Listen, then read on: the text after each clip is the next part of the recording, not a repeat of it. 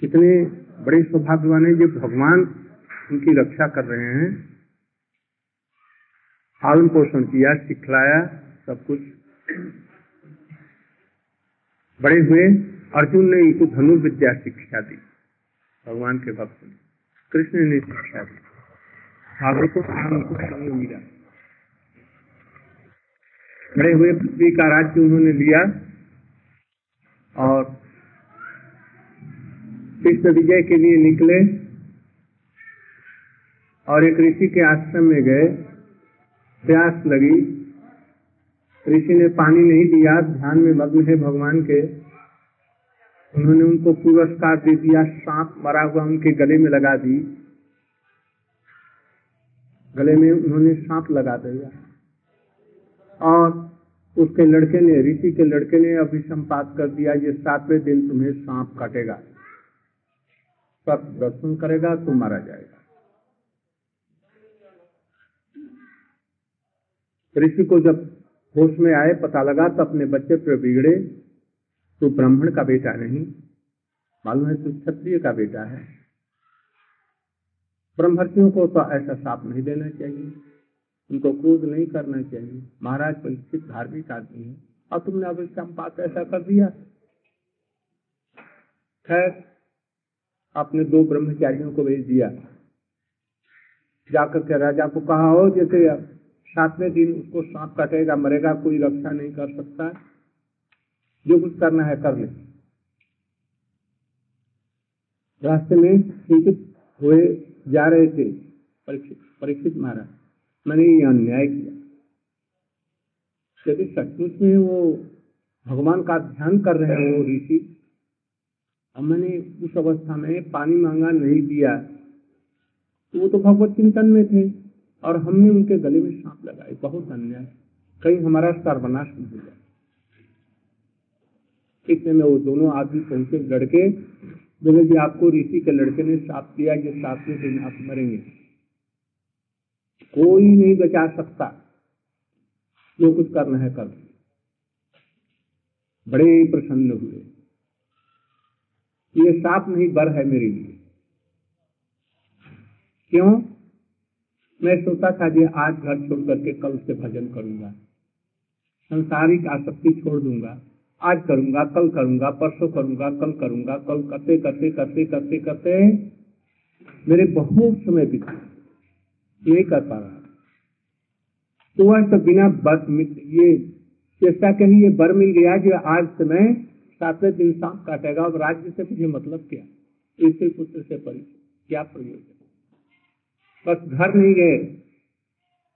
राज तिलक वहीं पर फेंक दिया मुकुट धनुष बाण वहीं पर छोड़ दिए राजकीय वस्त्र छोड़ दिए साधारण कपड़े लेकर के और गंगा के किनारे बैठे और कितने मैंने जने कैसे? साठ हज़ार या कितने? अट्ठासी हज़ार। ऋषि कैसे कैसे? नारद। गौतम वशिष्ठ, तुला जो कि नवजीवन का संचार कर सकते हैं, मरे हुए को ज़िंदा कर सकते हैं, विश्व की सृष्टि भी कर सकते हैं, विश्वमित्र ने कुछ किया था ना नहीं? ऐसे ऐसे और उस अभिसंपात को जो श्राप था, उसको भी बदल देने वाले। ऐसे ऐसे ऋषि कहा जी ये साप कहा? ये तो इतने ऋषि लोग आ गए। ये तो सचमुच में बर है। और सातवें दिन तो सातवें दिन तक उन्होंने भागवत को श्रवण किया। आप लोग सब जानते हैं। और आत्मा विशुद्ध होकर के कृष्ण के ब्रजधाम में गोपी के रूप में गई अब ये अभिसंपात जो था, ये सातवें दिन सांप काटेगा। ये बर है कि श्राप है? क्या है, है? आप लोग विचार करो। है? ना ऐसा यदि हमारी मृत्यु आए या अट्ठासी हज़ार ऋषि लोग आ जाए जो कृष्ण को जो चाहे करा दें मृत्यु को भी बदल दें और परम धाम को मिल जाए प्राप्ति कृष्ण की सेवा मिल जाए ये तो परम सौभाग्य की बात है। ये व्यवस्था किसने की? उनके जो भीतर में जो गुरु हैं, उन्होंने ये किया। ये गुरु कौन है? श्री पुष्प मौली कृष्ण स्वयं है। ये गुरु की कृपा है। स्वामी जी हमारे भक्ति वेदांत स्वामी महाराज बनिए के लड़के थे। सभ्रांत शिक्षित परिवार था, धार्मिक परिवार था। जन्म हुआ भी जन्माष्टमी के दूसरे दिन नवदोत्सव के दिन। नाम भी क्या रखा? अभयचर अभय है कौन? अभयचर कृष्ण है। और बचपन में ठाकुर जी की मूर्ति के साथ में खेलते, उनसे खेलते थे। आजकल बंदूक लेते हैं क्या क्या करते हैं। पॉकेट से नाना प्रकार। बड़े हुए, अच्छी शिक्षा हुई। अंग्रेज़ी मीडियम से शिक्षा हुई। और शिक्षा होते ही उनके पिताजी के बंधु ने अपने बंगाल केमिकल में मैनेजर का पद माने सब कुछ उनको बना दिया। अब देखो भगवान की अभी तक कृपा नहीं थी उसमें अब कृपा आरंभ हुई। क्या मैनेजर से उनको रिजाइन देना पड़ा, बाध्य हो करके निकाल दिए गए। निकाल नहीं दिए गए, छोड़ना पड़ा। उसके बाद अपना उन्होंने किया बिज़नेस मेडिकल का। कोई कंपनी वहाँ पर दवाएँ तैयारी करते थे, जैसे बंगाल के। और एक वर्ष जाते जाते वो पूरा फेल हो गया, लाखों रुपए डूब गए। हताश हो गए। उनके घर वालों ने कहा, ये कुपुत जन्मा, ये सारा रुपया बर्बाद कर दिया। घर वाले बड़े नाराज़ हुए, पत्नी नाराज़ हुई, लड़के नाराज़ हुए, भाई लोग नाराज़ हुए। इसके बाद उन्होंने कहा, जैसे ठीक है, देखे। मेडिकल दुकान की और एक वर्ष तक चलने के बाद में वो भी खत्म। एक पैसे की आमदनी नहीं रही। कुछ अपनी दवाएँ बना करके दाद और खुजली और क्या क्या खुद जाके दुकानों में बेचते, वो भी खत्म। और ऐसी स्थिति में बिना पैसे के हमारे यहाँ है। कहा जी आप इतने योग्य मेडिकल दुकान करने के लिए भगवान ने आपको नहीं भेजा है। गुरु जी के ये कृपा है, आप पर समझिए। अभी संन्यास लेकर के प्रचार कीजिए। देखिए, आपके दो लड़के हैं, वो भी आपको गले में धक्का देकर के बाहर कर रहे हैं। आपको लाखों करोड़ों बच्चे मिल जाएँगे। और हुआ क्या, देखिए? अब उनका जो दुकान का नहीं चलना है, ये किसने व्यवस्था की? ये गुरु कृपा है।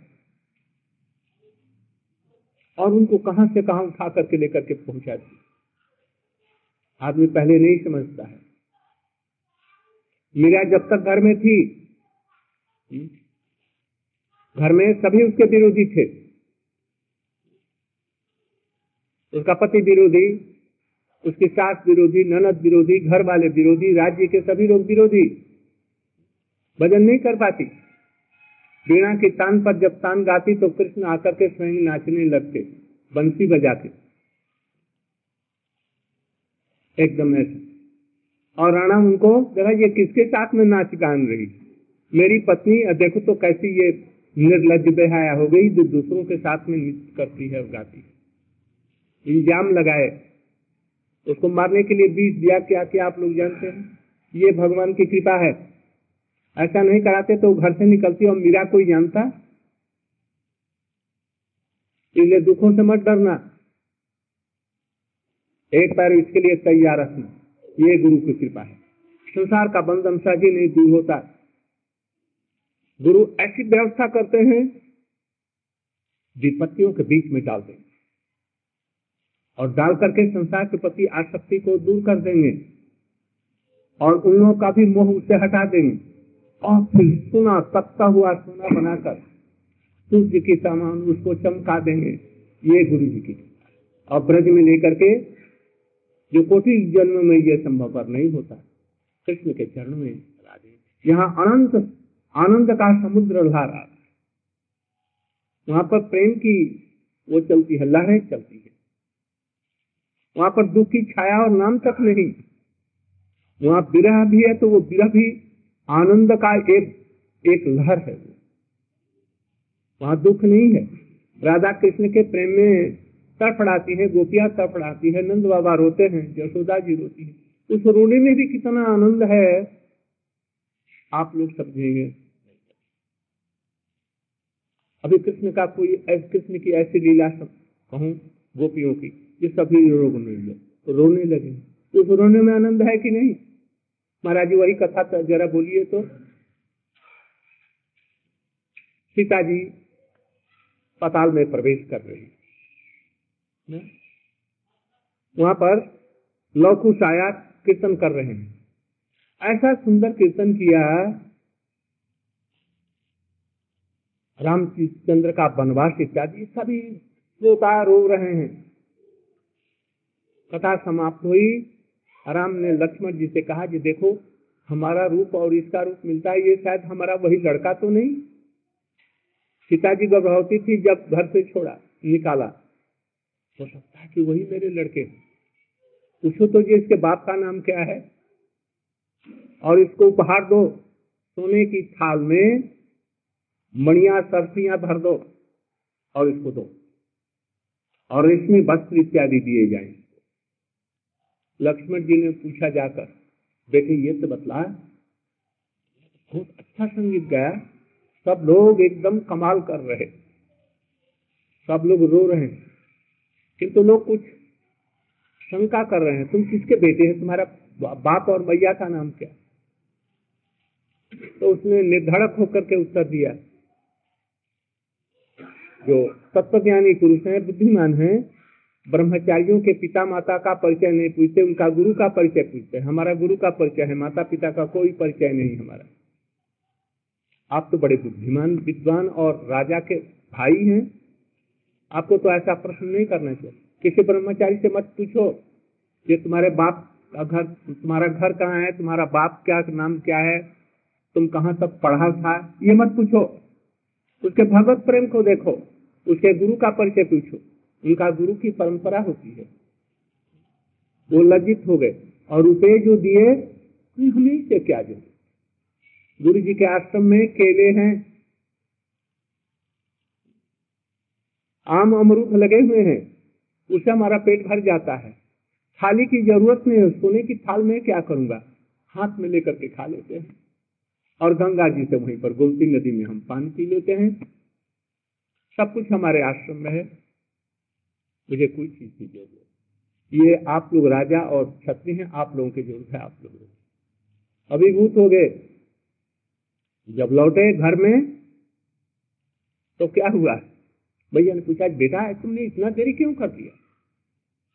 अरे क्या कहूँ भैया आज देरी हो गई। एक राम राम राम रा, नाम का एक राजा आया है वो यज्ञ कर रहा है। हमारे गुरु जी का ये आदेश था कि ये उनको ये वाल्मीकि रामायण उनको सुनाओ तो मैं सुना रहा था। सभी लोग बड़े रो रहे थे।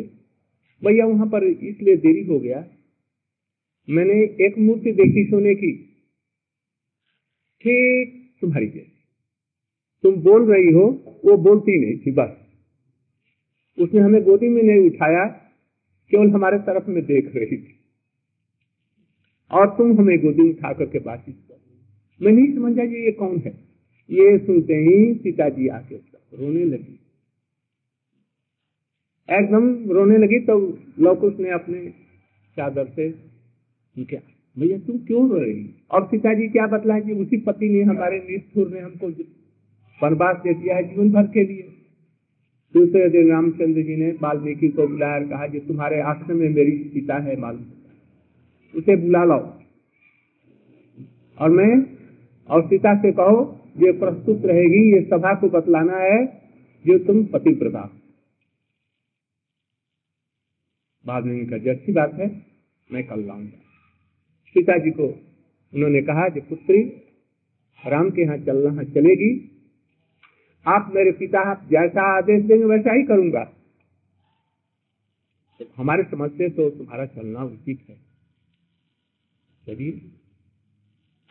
दोनों बैठकों अपने हाथ पकड़ करके उंगली वहाँ पर पहुँची। सारी सभा, अट्ठासी हज़ार ऋषि और कितने कितने सब लोग, जसोदा मैया, कैकई, सुमित्रा, हनुमान और सारे जितने उनके परिकर वहाँ पर उपस्थित है और एक तक होकर के चुपचाप इन ड्रॉप साइलेंट और सब देख रहे बहुत दिनों के बाद में उनको देखा, बच्चों के साथ। जब निकट में पहुँची तो राम ने कहा तुम्हारा अभिनंदन है किंतु मैं चाहता हूँ तुम पतिव्रता हो तुम मुझे छोड़कर तो किसी को नहीं जानती। किंतु मैं ये चाहता हूँ कि इस सभा में तुम एक बार और ये ये ऐसा तुम करो जिसे लोग समझे कि हाँ तुम पतिव्रता हो?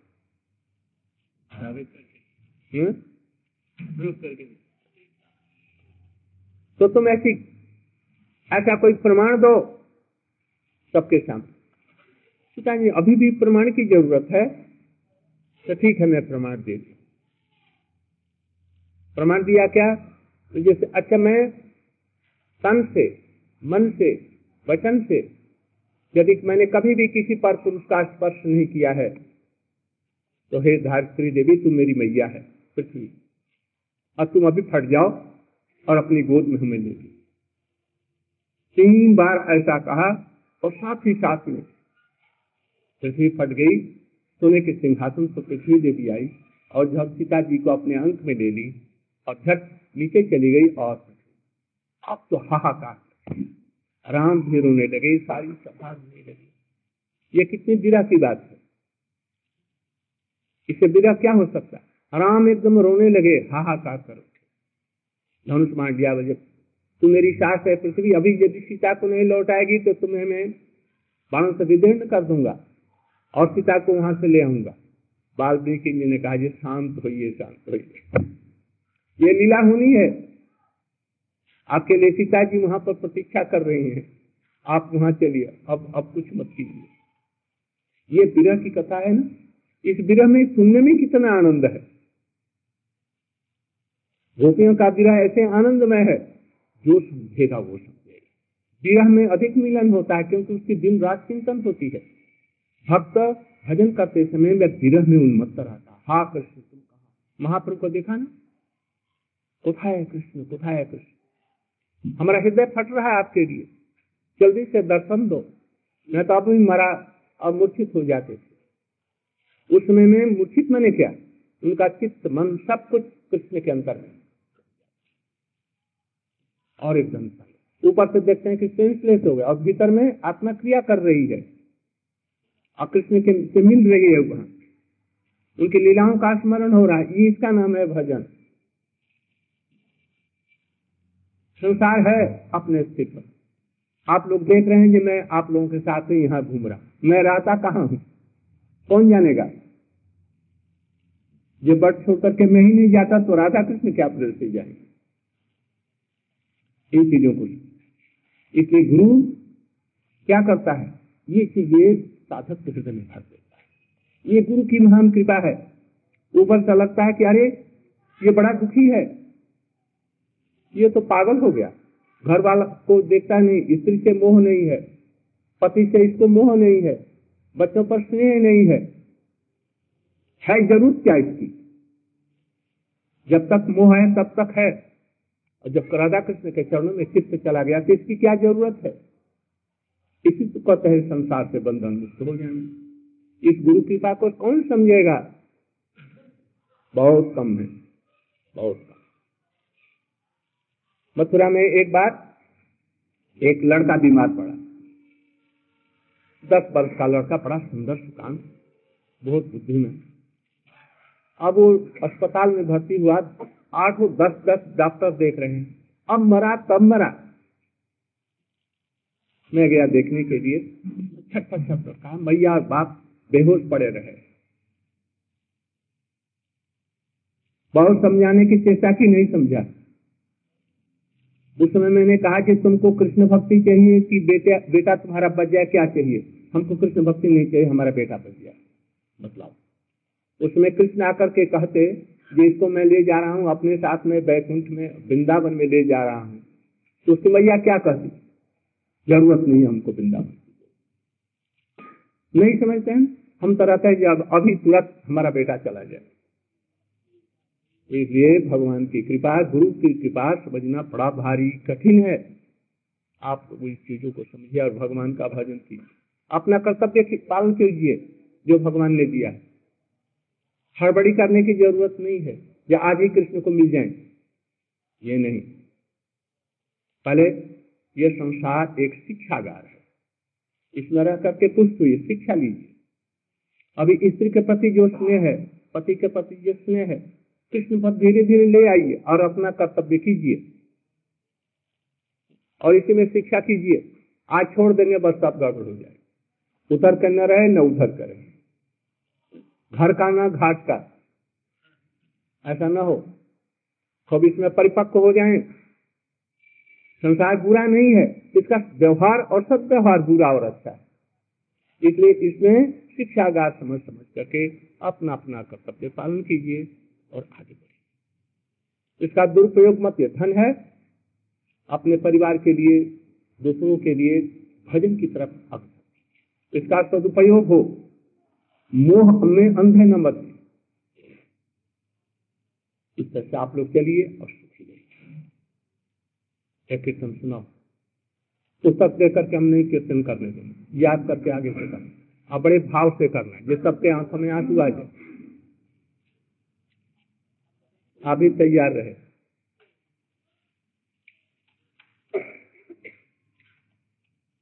हारमोनियम बजाएगी। ऐसा कीर्तन करना ब्रज का राधा जी संबंधी या कृष्ण हम्म। वो उनके उनके शरण में जाएगी तो इतना भर में तो दिन रात तड़पती रहेगी। देखो कृष्ण चले गए हैं मथुरा। माता पिता के तो आँखों में आँसू भी सूखे हैं अंधे हो गए हैं लकड़ी हो गए हैं। ब्रज की गायें भी धीरे धीरे धीरे कृष्ण के विरह में छटपट कर रही हैं। बछड़े दूध नहीं पीते। अब कोयल नहीं कुहकती है वृंदावन में। मोर अब वृंदावन में नाचना बंद कर दिया। किसके लिए नाचे? ब्रज का सारा सुखी समाप्त हो गया विरह में। गोपियों की क्या दशा थी? राधा जी फूलों की सेज पर सुलाई गई हैं। प्राण है कि नहीं है? ऐसी उनकी स्थिति। बच रही है कि नहीं बच रही है कोई भी। कभी होश में आती है, कभी बेहोश कहते कि एक मेरी साथी थी, जो मुझे बड़ी प्रिय थी, वो थी नींद वो निधि जब कृष्ण गए तो अपने साथ में नींद को, मेरी सखी को ले गए, अब नींद भी नहीं आती। दिन रात विरह में तड़प रही हैं। आज कितने वर्ष हो गए। और एक काले भौड़े को देखा। राधा जी के चरण कमल को कमल समझ करके। गुंजार करता हुआ मानो कमल में मधु पिएगा। और राधा जी उठ करके खिलखिला करके हंसने लगी। अरे, तू मधुपान करके शराब पी करके आया है? काला, जितने काले हैं उन पर विश्वास नहीं करते। बातचीत करने लगी, हंसने लगी, और कभी उस पर बिगड़ रही है, कभी झुझुला रही है, कभी तो हट, यहाँ से हट। अपवित्र, अपने गुल्फों में, कहा से ये गुलाल रंग कहाँ से ले आया? तू हट, पागल, अपवित्र तू है। कहाँ से मैं जानती हूँ ये कहाँ से लाया। ओ, कृष्ण मथुरा है ना? काला मथुरा। कृष्ण ने नाम लिया। काला एक मथुरा है। वो मधु का मालिक है। मधु मने शराब। होलसेल डीलर है वो। और उसका तो दूत है। मधुपान करके तुम यहाँ आया है। और हमारे चरण कमलों को छूना चाहता है। मनाने के लिए आया। तो ये मनाने का तरीका नहीं। एक काला था पहले। उसका नाम राम था। और वो घर से निकला। अपनी स्त्री को लिया वन में जा रहा है, वनवास का बेस लिया कि धनुष बाण साथ लिया और अपनी प्यारी स्त्री को भी साथ में ले लिया। वन में जाने का ये तरीका है। और वहाँ जाकर के उसके रूप को देख करके एक बड़ी सुंदरी नारी नखा, बड़ी सुंदर रूप बना करके उसने बोली, जैसे मैंने अपना सर्वस्व तुम्हारे चरणों में न्यौछावर कर दिया। मैं तुमसे प्रेम करती हूँ। तुम हमसे शादी कर दो। इसमें कुब्जा, उसका क्या दोष है सुपर्णखा का? तुम्हारे रूप का दोष है, उसका दोष नहीं। स्त्रियाँ तो बड़ी सरल सहज होती हैं। तुम्हारे रूप को देख करके, तुम्हारे ऊपर विश्वास करके अपना हृदय तुमको दे दिया। उसको तुम्हारा नाक कान काटने की क्या ज़रूरत थी? बतलाओ तो एक काला वो था।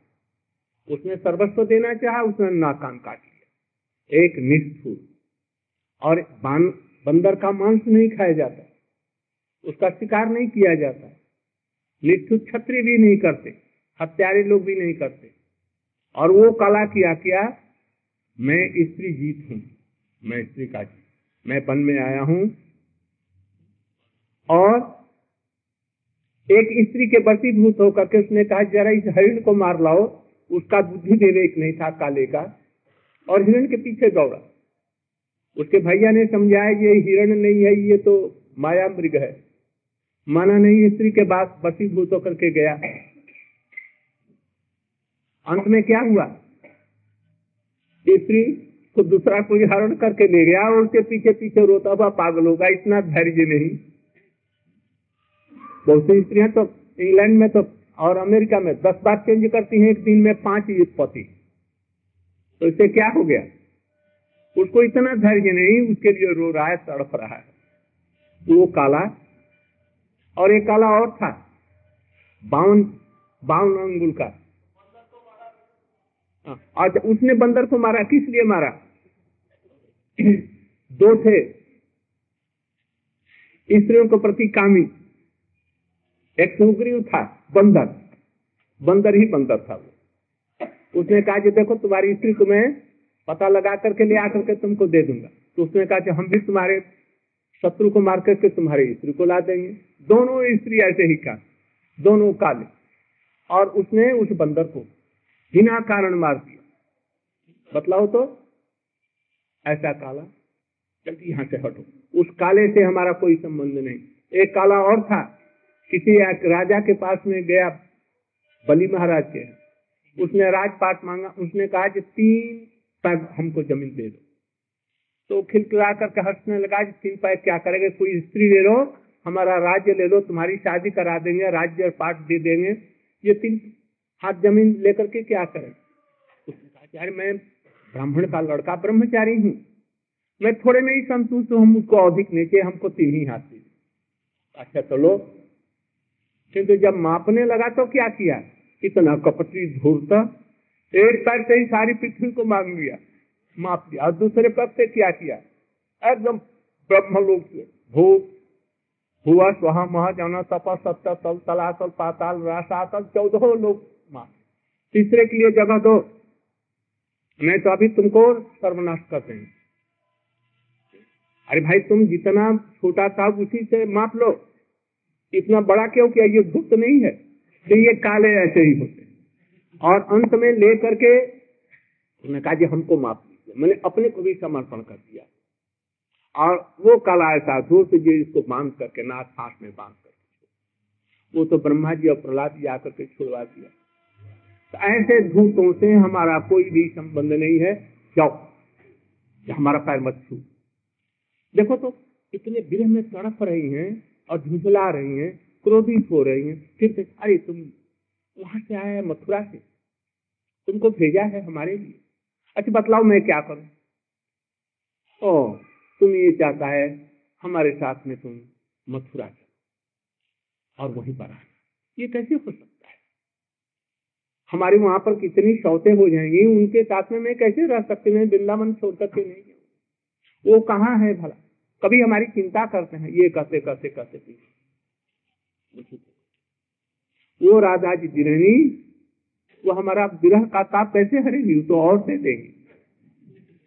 किंतु यही उनकी कृपा होगी, यदि इतना विरह आए, यह है तो आप लोगों के हृदय में भी ऐसा विरह आए कृष्ण के लिए, राधा जी के लिए विरह आए, उनकी सेवा होगा। यह है भजन का तरीका। आप एक सुनाइए तो। बहुत सुंदर। आप हारमोनियम बजाइए। हाँ ये भी हारमोनियम भी हारमोनियम लेकर। कितना सुंदर ये कीर्तन है ना? किंतु जो गाया होगा वो कैसा होगा? उसके सिर के बाल उलझ रहे होंगे। कपड़े सन से फिसल गए होंगे। बावरी हो गई हो लोक लज्जा सब जलांजलि दे दी होगी घर से संपूर्ण रूप से नाता तोड़ दी होगी कौन बीमार है? क्या घर में प्रॉब्लम है? बच्ची की अभी परीक्षा होने वाली है, पास होगी कि क्या होगी? ये सब चिंता उसको होगी कि नहीं? कोई भी संस्कार का, संसार का कोई भी प्रॉब्लम छू जाएगा उसे।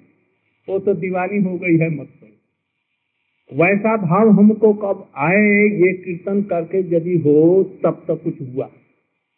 नहीं तो गा, गाना गाया अच्छा सुरीला कंठ से गाया। और फिर एक मिनट में घर के कामों में लग गए। तो फिर क्या हुआ? ये हमारा ऑब्जेक्ट है। दादाजी के चरणों में सचमुच में ऐसे भाव हो जाए बावरी हो जाए बावरा हो जाए पागल हो जाए। इसके लिए साधन करना होगा? ये सहज नहीं होगा, बहुत साधन। कहाँ से आरंभ होगा? पहला साधु संघ। साधु संघ में कृष्ण की महिमा, राधा जी की महिमा समझेंगे ये क्या चीज़ है, प्रेम क्या चीज़ है। ढाई अक्षर प्रेम का बड़ा सुपंडित हो, बड़ा मुश्किल है। अभी सुन रहे हैं, बड़ा अच्छा लग रहा है। और थोड़ा सा कोई कष्ट आया ना तो दिल जलाने लगे। सांप देख करके डर गए। कोई थोड़ा सा कष्ट हुआ। जुखाम सर्दी है, उसी में हम घबरा गए। संसार के सारे प्रॉब्लम घेर रखे कीर्तन करने से नहीं होता है। कीर्तन का भाव हृदय में कैसे आए, साधु संग साधु संग भजन करने की निष्ठा उत्पन्न प्राण जाए प्राण जाए किंतु भजन नहीं जाए। घर वाले छोड़ दें, पति छोड़ दे, जैसे मीराबाई का। बच्चे ले छोड़ दें। भीख दर दर में मांगना पड़े, भीख भी न मिले, कोई भी बात नहीं। संसार ठुकरा दे, और जब कृष्ण मिलना पावा तो ऐसा ही होगा। संसार ठुकरा देगा। समझे, ये पागल, पागली है। थोड़ी सी आँच लगी तो बिल बिलाने लग जाएँगे। किंतु जिसको ऐसा प्रेम हुआ, वो बिल बिलाएगा उसको तो तन का होश नहीं तो पहले साधु संग तो भजन की क्रियाएँ आरंभ होगी। गुरु पदाश्रय होगा। ऐसा गुरु उसको नहीं मिलेगा जो दो दिन के बाद में गिर जाता है।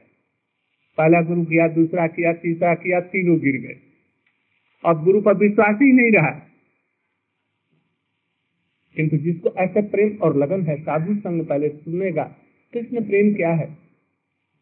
सारा संसार का वैभव एक तरफ़ और प्रेम का तनिक भी अंश है वो एक तरफ़। तो भी जगत का वैभव उस प्रेम का मूल्य नहीं चुका नहीं तो साधु संत लोग संसार को क्यों छोड़ देते हैं? क्यों छोड़ देते आप लोग क्यों नहीं छोड़ पा रहे? छोड़ेंगे भी तो अभी एक डाली पकड़ी नहीं, छोड़ेंगे गिर जाएँगे। सुखदेव गोस्वामी चाहते तो क्या नहीं कर लेते? नंगे क्यों घूम रहे? इसलिए प्रेम के तरंग में डूब रहे हैं। उनको होश नहीं है इस अर्थ ऐसा वो सुख है।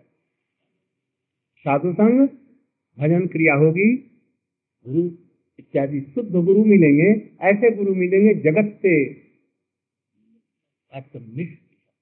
जगत में कोई भी पैसा नहीं चाहेंगे। और देखो तुम घर में घर वाली को पैसा मत देना, हमको देना। घर वाली से बातचीत नहीं करना। और कौन कौन गुरु कर रहे हैं? जो दूसरे की स्त्री से, साधु से इधर में सन्यासी और दूसरों की स्त्रियों से प्रेम है। और उसको करें, तुम अपनी स्त्री से बातचीत मत कर। उसको पैसा पैसा देना हमको। तो ऐसे तो गुरु गिरी हुए, गिरेंगे क्या? भगवान न करे ऐसे गुरु से कोई शुद्ध गुरु वैष्णव। उनको संसार से विरक्ति हो। हमारी समस्त शंकाओं को दूर कर सके। दुख में उनकी वाणी हमारे लिए सहारा हो। संसार के दुख को दुख मत समझो, वरदान समझो। नहीं तो भगन भगवत भजन में रुचि नहीं आएगी? उसे डरो मत। चैतन्य महाप्रभु को देखो तो युवावस्था में कितनी सुंदर घूपराले बाल बड़ी बड़ी आँखें, कितना सुंदर। राधा जी का रूप लेकर के आए। छोड़ दिया ना? विष्णु प्रिया जैसी सुंदरी। बूढ़ी मैया को छोड़ दिया। क्या खाएँगे ये भी नहीं देखा। रघुनाथ दास को देखो। ऐश्वर्य राज्य सब अपनी पत्नी को छोड़ करके कहा? बिना खाए सात दिन तक चलते रहे। महाप्रभु के चरण में। खाते क्या थे? गाय जगन्नाथ जी का प्रसाद जूठा छोड़ देती, पच जाता सड़ जाता। उसको पानी से धो करके, नमक मिला करके खाते। किसी का मांगने नहीं जाते। राजा के लड़के होकर तब तुमको ऐसा प्रेम हुआ? तो साधु संग हरि भजन हो, सदगुरु को पदाश्रय हो, निरंतर हरि कथा सुने, निरंतर कृष्ण नाम करें। घर का काम कर्तव्य के लिए करेंगे। जब परिपक्व हो जाएगा, अपने आप सब कुछ छूट जाएगा। छोड़ने की चेष्टा मत करो। महाप्रभु जी ने रघुनाथ दास, हमने भी संसार नहीं छोड़ा, संसार छूट गया। मैं तो उस समय जिस समय छोड़ा, उस समय पागल हो गया था। उस समय मुझे किसी की घर की बाहर की, किसी की चिंता, अब तो चिंता होती है कि हमारे लिए बड़े दुखी थे। उस समय मुझको कोई कल्पना नहीं होती थी, बस कैसे कृष्ण मिले, कैसे कृष्ण मिले। पागल एकदम। तो ऐसे हरि कथा निरंतर होती जाए, भक्ति पुष्ट होती जाए, धीरे धीरे धीरे धीरे बढ़ते बढ़ते निष्ठा आएगी। खंड खंड यदि मेरा प्राण हो जाए, तभी भगवान का भजन नहीं छोड़ूँगा। संसार में प्रलय हो जाए, सारा विश्व एक तरफ़ में एक तरफ़, कोई परवाह ऐसा आदमी दृढ़ भजन कर सकता है और उसके लिए कृष्ण सब प्रकार की सुविधाएँ कर देंगे। पांडवों जैसा बड़ा राज्य भी दे सकते हैं। पांडवों में, पांडवों की स्त्री जो द्रौपदी थी कितनी सुंदरी थी। उस समय में विश्व में सबसे सुंदरी थी। और उनका कितना बड़ा भारी राज्य। उनके पुत्र कैसे? ये वैभव भी दे सकते इस प्रकार से निष्ठा, रुचि आए। अभी हम आते हैं, खूब उत्साह है। हम चले जाएँगे। फिर संसार अभी डूब जाते हैं। क्या करूँ, ना करूँ? हरिनाम में रुचि भी नहीं। जब जाते हैं, जहाँ जाते हैं, बड़ा उत्साह सब लोग सुनते हैं सुनते हैं, बड़े चलते कूदते हैं, कीर्तन भी बहुत खास से। अभी कितना आनंद हो रहा है। जब चले जाएँगे तो लोग मुरझा जाएँगे। ऐसा नहीं, रुचि हो भजन में। गुरु चीज़ें दे देता है रुचि। उस समय में चिंतन और बढ़ जाएगी। हाँ हाँ कृष्ण कहाँ है? हाँ कृष्ण कहाँ? गुरुदेव कहाँ? ये फिर उसमें आएगी। रुचि से फिर आ जाएगी। आसक्ति। बिना उसे रहा नहीं जाएगा। इस तरह से आसक्ति से अपने आप जो भक्ति है हमारे अंदर, अभी तक भक्ति का आभास है, भक्ति नहीं है। उसमें क्या होगा? नयन गलत आँखों में आँसू निरंतर बह कोई पूछेंगे और दस गुना और बढ़ता जाए। सदा द्रवित होता रहेगा एक हिरण को देखा, आ, ये कृष्ण का हिरण है। किसी मोर को देखा, एक मोर पंख देखा मूर्छित होकर के किसी सुंदर स्त्री को देखा, आ, ये हमारी राधा जी की सहेली है। एक सुंदर देखा अरे ये तो श्रीदाम सुबल है। उसको स्फूर्ति होगी कृष्ण की। संसार का कोई भी अच्छा सुंदर चीज़ देखेंगे, उसकी स्फूर्ति कहाँ जाएगी? कितना सौंदर्य देख सब। महाप्रभु जी ने देखा एक बहुत ऊँचा बालू का टीला। अरे ये तो गिरिराज गोवर्धन है। उन्होंने समुद्र देखा अरे ये तो जमुना जी लहरा रहे उसमें कुछ पड़े। जब इस समय में ये भाव उत्पन्न होगा ऐसे भाव। ये सबको उद्देश्य रख करके जिसका निर्वाह के लिए कृष्ण तुम्हारे लिए करेंगे। अनन्य चिंतन तो मांगे जना तेषाम नाम योग क्षेम जब इसको सुध नहीं रहेगी तो कृष्ण दौड़े आएँगे, इसका जीवन निर्वाह कैसा होगा? कृष्ण उसके पीछे पीछे दौड़ेंगे ये सब भजन के तरीके हैं। ऐसा भजन आप कीजिए, जीवन में सुखी रहिए और क्रमशः धीरे धीरे परिपक्व होकर के इस प्रेमा भक्ति ब्रज भक्ति की तरफ़ में आप आज रात भी हो गई। मैं सोचा था कि आराम करूँगा कारण से यही आराम है। भगवान की कथाएँ आप लोगों ने हमको कृष्ण की कुछ कथाएँ स्मरण करा दी। आप लोग इसको सुंदर से भजन कीजिए, संसार का कर्तव्य पालन कीजिए, उसमें मुँह में मत फंसिए। भगवान आप लोगों का कल्याण आप लोगों को राधा कृष्ण की ब्रज की प्रेमयी भक्ति। इससे बढ़कर के कुछ नहीं। आप एक सुनाइए इसके बाद में बंद करें। आरती के लिए तैयारी करके रखें।